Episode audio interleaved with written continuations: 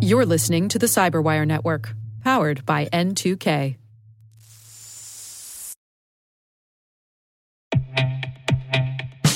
And now, a word from our sponsor, SpyCloud, the leader in operationalizing cybercrime analytics. Traditional threat intelligence is a thing of the past. Cyber criminals are stealing vast amounts of credentials, session cookies, and financial data every day, and it's hard to keep up. SpyCloud is the trusted partner businesses turn to to fully understand their darknet exposure risk and neutralize threats before it's too late. SpyCloud alerts your organization as soon as an employee or customer's data appears on the darknet, so you can act faster than bad actors to prevent cyber attacks like ransomware, session hijacking, account takeover, and online fraud. With insights from the industry's largest repository of recaptured data, protect the digital identities and systems most important to your business. Get your free corporate darknet exposure report at spycloud.com/cyberwire and see what information criminals have in their hands today. That's spycloud.com/cyberwire.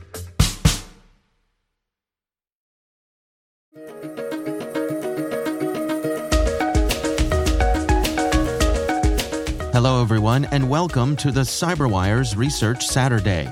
I'm Dave Bittner, and this is our weekly conversation with researchers and analysts, tracking down the threats and vulnerabilities, solving some of the hard problems of protecting ourselves in a rapidly evolving cyberspace. Thanks for joining us.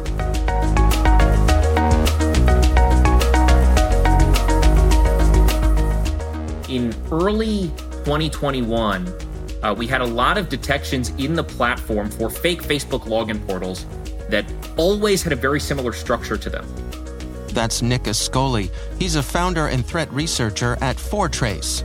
The research we're discussing today is titled Phishing Tactics How a Threat Actor Stole 1 Million Credentials in Four Months.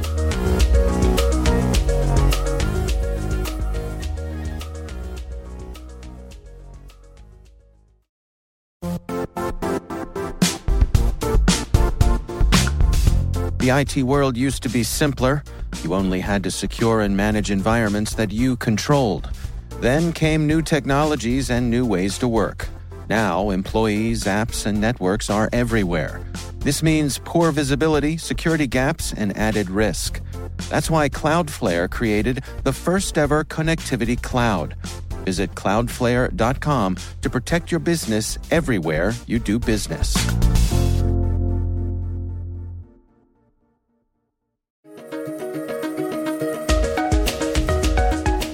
The only thing that would change between the different pages that were being ending up in our platform were the server loading the script, the name of the server loading the script, and a username associated with a stats tracking application that the adversary was using to monitor the traffic to their web pages.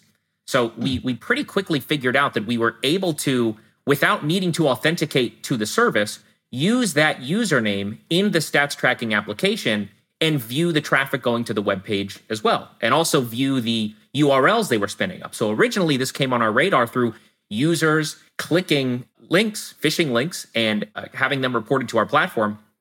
But we ended up being able to sort of get ahead of the adversary by being able to watch them spin up links, whether they were reported to anyone or not. Yeah, that's interesting. I mean, the, the the whole notion that I suppose they were doing this for their own convenience to be able to, you know, to track how they were doing, but really that sets you on the path. Yeah, and they and they are still using it to this day. So the attack continues as we speak, and the same tool suites and the same code base are still in use and still seeing success on Facebook. Well, let's walk through it together here. I mean, exactly what's going on. How would someone find themselves uh, falling prey to this? So the the links originate in Facebook Messenger. So the adversary will successfully harvest someone's Facebook credentials, typically through someone logging in through one of their fake Facebook login portals. They will take those credentials and based on the speed we've observed, it's very likely automated and, and well automated at this point where when a user enters their credentials in one of their fake login portals, they will automatically log into that individual's account, that, that individual's Facebook account, and automatically through Facebook Messenger deliver whatever the latest link is in their infrastructure, whatever the latest link is that is hosting a fake Facebook login portal, and send it to all of the users' contacts in Facebook Messenger. So hmm. that that takes it from one user to potentially hundreds, potentially thousands. And using the graph protocol in Facebook's Messenger, they're able to have the individ- the target recipient's name appear in the URL. So it makes it look a little bit more convincing to the end user. And it's usually a, a message that is relatively obviously scammy or spammy, like you should see this video of you at the Christmas party or something with a uh, with their name embedded in the actual link. And then when a user clicks it, it says it takes them to a fake uh, Facebook login page that says, in order to view this video, uh, you must log into Facebook first. So it's a relatively um, innocuous and to to a lay user a pretty convincing sequence of events. Right. It, it strikes me too that if you get a message from a friend, a Facebook friend, and it says, "Hey, have you seen this video?" That may put you in a an emotional state of not wanting to be patient. Is it, well, what video? What what could this be? Uh, which may get your guard down. Exactly. Yeah. They yeah. they are uh, intending to make it seem as urgent as possible, so that when when the URL loads, which sometimes if you load it via the mobile app, which we see most users doing, they won't actually see the URL. So they won't see that it's a fake, you know, that the actual login portal is not owned by Facebook. Um, if you're on a desktop, you'll see it in the browser, but you know, to a user who has not gone through like phishing education, they might not know the difference. They might think assume it's some third-party web service that's using Facebook to authenticate you. So the they they demand some urgency in the links they send uh, in order to get you to do as little research on your end as possible before entering your credentials. Yeah. So let's say I, I fall for it and I enter my credentials. What happens next? So they will log into your account presumably automatically, and spam that link out to as many contacts as they can find in Facebook Messenger. So it seems like most of the traffic we've observed as of late is focused in regions pretty consistently. So once the link ends up, most of the traffic is in the United States. I think that's where a, a lot of Facebook's user base is, especially that uses Messenger. But once we see a link arrive in Argentina or Jamaica, for example, we'll then see it fly all over the country, like hundreds and hundreds of visitors, eh, quickly into the tens of thousands of visitors from those countries. The, the threat actor themselves is not targeting a particular geography, they're just targeting Facebook. They make more money from American users because the ad services that they redirect you to after you enter your credentials pay a little bit more for users coming from America. But typically, we see it fly across countries very, very quickly once one person in a new geography gets the link. So there is no no regional focus. It's it's relatively uh, predictable in its in its pattern. Once it arrives in a country, eh, you know it'll it'll be entering the messenger inboxes of tons of people in that country and proliferating naturally that way. Well, you, you mentioned it briefly. So after I put in my login credentials to the fake Facebook website or the fake Facebook login page, then it, it sends me to an ad page? Yeah. So they have a couple really interesting techniques that demonstrate some frightening, but also, you know, on the threat actor side, relatively interesting and, and somewhat impressive uh, trends. But what they do now is once you've entered your credentials on the page, they will redirect you several times through different different ad tracking services. So on the ad tracking services side, they're occasionally malvertising, they're occasionally legitimate advertising services, on the advertiser side, all they're seeing is someone who's signed up with their ad, their web advertising service is throwing tons of traffic their way. They think that's great. Um, you're cutting logs on their uh, on their advertisements, so the threat actor is getting paid. What it's actually doing though is simply sending you through rows and rows and rows of refreshes. So it's it's like just you'll see the URL change if you're doing this um, like forensically in a browser. You'll see it change so many times before eventually dropping you on either some scam page asking you for more information, which is simply hosted by a malvertiser, or to a legitimate website that they're getting they were just in the the last tail in the redirect and they are where you're where you're ultimately landing. So you're never landing on a Facebook video. You're landing on some other website that the threat actor is collecting revenue from in exchange for referring people to that website. And so they get paid uh, whatever, the fraction of a penny or who knows what for merely having you quickly drive by. Yeah. So what we put together was a researcher in 2021, when we originally picked this up, Mantas Sasnauskas with OWASP, found that the threat actor had a Facebook page associated with the website they were using to host this code called BenderCrack Pro. They messaged BenderCrack Pro, the administrator of that Facebook page, and they asked how much money they were making. And the BenderCrack Pro administrator responded with, We make about $150 for every 1,000 visitors from the United States. So, based on the scale of the campaign, what we put together was each site, and they were spinning up rapidly. You know, in short, once Mantas put this research out at the end of 2021, we saw things slow down. Um, and then when uh, Q1 and Q2 2022, things really sped up. Like the, the threat actor got a lot more sophisticated in the automation, and the proliferation of the campaign was just organically explosive. And the, the view count that we landed at was we were averaging, before they changed URLs on one particular landing page, they would get around a million visitors. And we located about 400 individual landing pages, which we have no way of confirming if that's the entirety of the attack. It, it seems like it's probably not. It's more more likely than not a fraction of it. But through the entire, you know, 1 million views on the 400 to 405 web pages we landed on, that's about 400 million page views um, so far in the campaign. Most of that traffic being in 2022. Which, wow. if you if you apply the um, price they associated with the viewer to that number, it's it nets them somewhere around 60 million dollars in just ad revenue. So we're not talking about things that threat actors also usually do with harvested credentials, which is reselling them or potentially marketing them on several different marketplaces for selling stolen credentials. But in ad revenue alone, if we use their figure, we're putting it at about $60 million. Now, is that realistic? Probably not. But based on the sheer volume of traffic, like we, we pegged it at roughly 400 million page views, they are definitely making quite a bit of money simply through ad redirects. Wow. Now, they've also got your Facebook credentials. Is, is do we have any sense that they're bundling those up and selling those?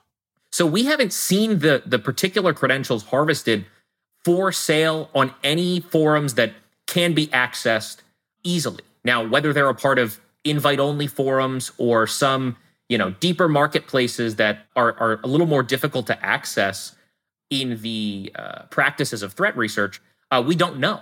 It's very it seems unlikely that they're not doing something else with the credentials afterwards because Facebook credentials seem to only be increasing in value despite the sheer volume of them that exist in the wild um, because increasingly businesses rely on Facebook for marketing, especially small businesses, and plenty of large and mid-sized companies rely on Facebook for marketing uh, and advertising. So the value of credentials, uh, depending on which credentials have been harvested, can be quite a bit. So the odds that they're not reselling them um, is low, but we haven't actually seen them reselling them in the wild. So they might be using reusing them for internal things, or they might not be reselling them at all. But it wouldn't be uh, consistent with the typical practices of uh, of an internet fraudster. Now, in terms of these fake landing pages, um, what is your sense of, for how long they stay up before they have to cycle through a new one? Yeah, we we see them typically around for 1 to 2 days. So hmm. they are in what what we presume to be an automated fashion or at least in the speed that we've observed is very likely automated uh, using legitimate web services. The ones we've seen in the wild are glitch.me, onepage.io is something they're using as of right now, Samcart, amaze.co. So they use a lot of legitimate web services who are not blocking their activity at all. They're not blocking their accounts. They're not stopping them from using their web service to proliferate these attacks. So the, the threat actor is uh, signing up for one of these services and then on a daily basis spinning up new domains and sending them out. So the benefit to them is one, even if a URL does get burned or reported as phishing, they're creating new ones on a daily basis automatically anyway to proliferate the attack. And two, their use of these legitimate services makes it really difficult for Facebook or other social media networks to block them because real businesses are using glitch.me and onepage.io and Samcart for legitimate business on these social networks. So the challenge for Facebook is if, if they block that outright, the parent, you know, the the, the parent domain of uh, onepage.io or samcart.com, they're blocking a lot of legitimate business going on on their website and in, in Facebook Messenger. So the adversary is able to skirt detections by using these uh, legitimate web pages to host their malicious content. And we see them rotate through these different quick deploy web application services on a weekly to bi-weekly basis and spinning up new domains on a daily to bi-daily basis. Is there anything that Facebook could be doing here to to clamp down on the abuse of Messenger? So Facebook does a lot. They have they have a threat intel team that is dedicated to solving problems like this. I think the recent use of legitimate platforms for these campaigns has been what's made it so challenging for them. So uh, what they can do probably better for the user is education. This is you know this is certainly a question of tooling, but is also a question of of education for the user. Someone who has gone through um, some kind of phishing exercise or training is probably not going to click these links. But given that we've seen hundreds of millions of people click these links, that does not account for you know an overwhelming majority of Facebook users.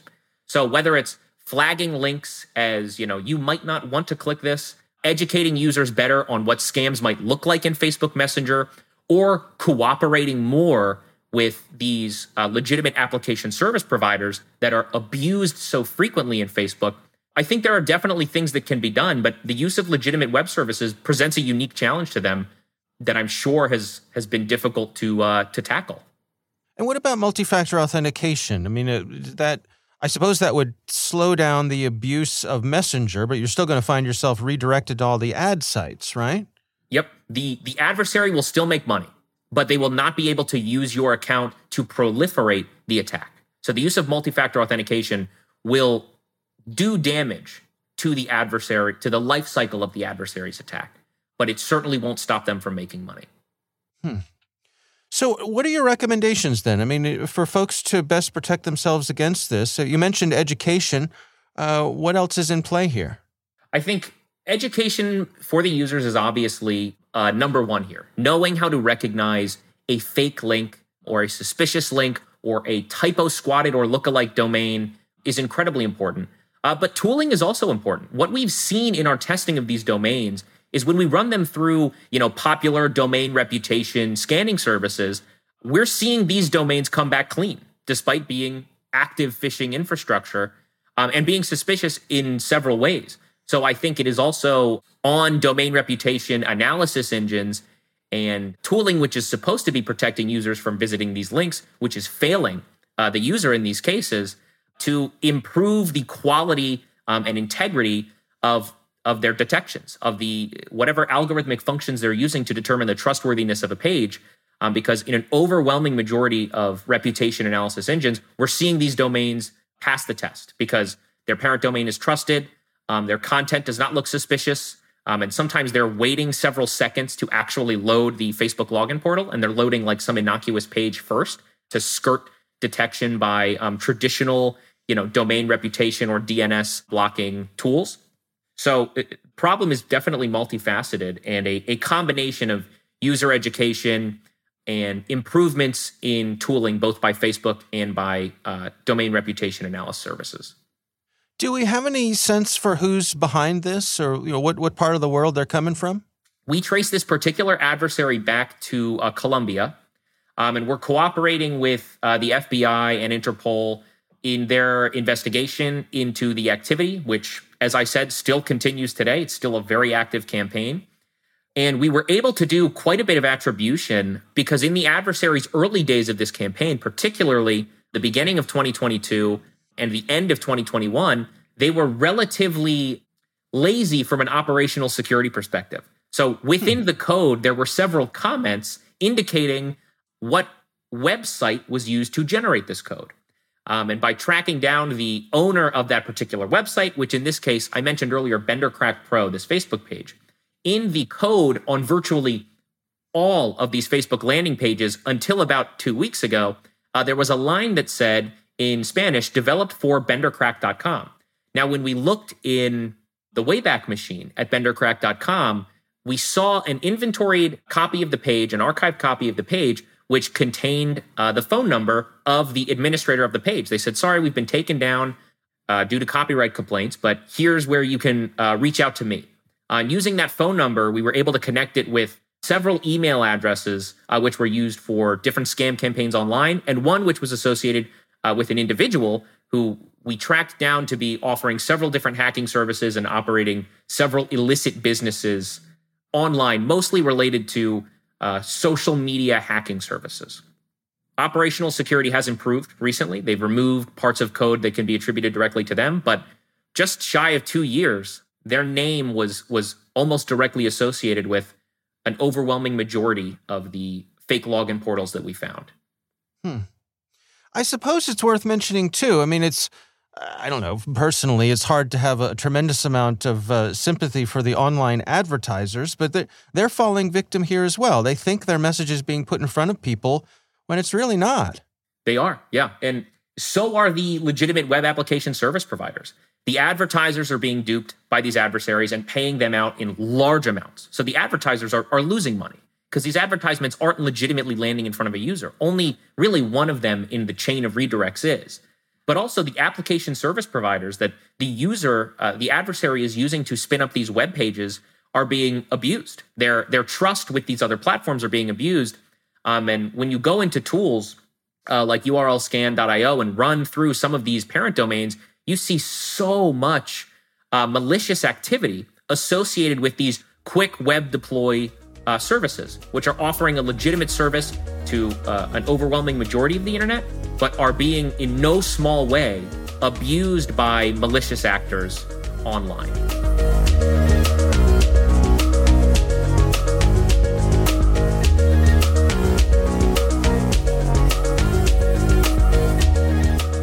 Our thanks to Nick Ascoli from Foretrace for joining us. The research is titled Phishing Tactics How a Threat Actor Stole 1 Million Credentials in Four Months.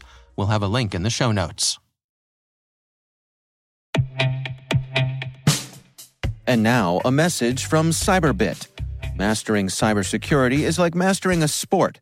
You build muscle memory through rigorous practice, then you train as a team to foster cohesion while operating under pressure. Like athletes, cybersecurity professionals thrive on hands on simulation. But traditional courses, certifications, and open source labs won't build you a winning team. You need Cyberbit. Cyberbit offers a hyper realistic simulation environment for your SOC, IR, and C suite to refine your skills, all using the market leading SIEMs, EDRs, firewalls, and WAFs they use every day. Cyberbit is offering Cyberwire listeners a free live fire exercise. Sign up your team now at cyberbit.com slash cyberwire.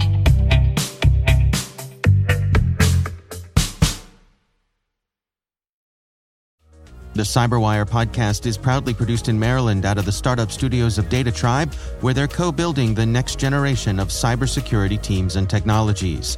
Our amazing Cyberwire team is Rachel Gelfand, Liz Irvin, Elliott Peltzman, Tré Hester, Brandon Karpf, Eliana White, Puru Prakash, Justin Sabie, Tim Nodar, Joe Carrigan, Carole Theriault, Ben Yelin, Nick Veliky, Gina Johnson, Bennett Moe, Chris Russell, John Petrik, Jennifer Eiben, Rick Howard, Peter Kilpe, and I'm Dave Bittner.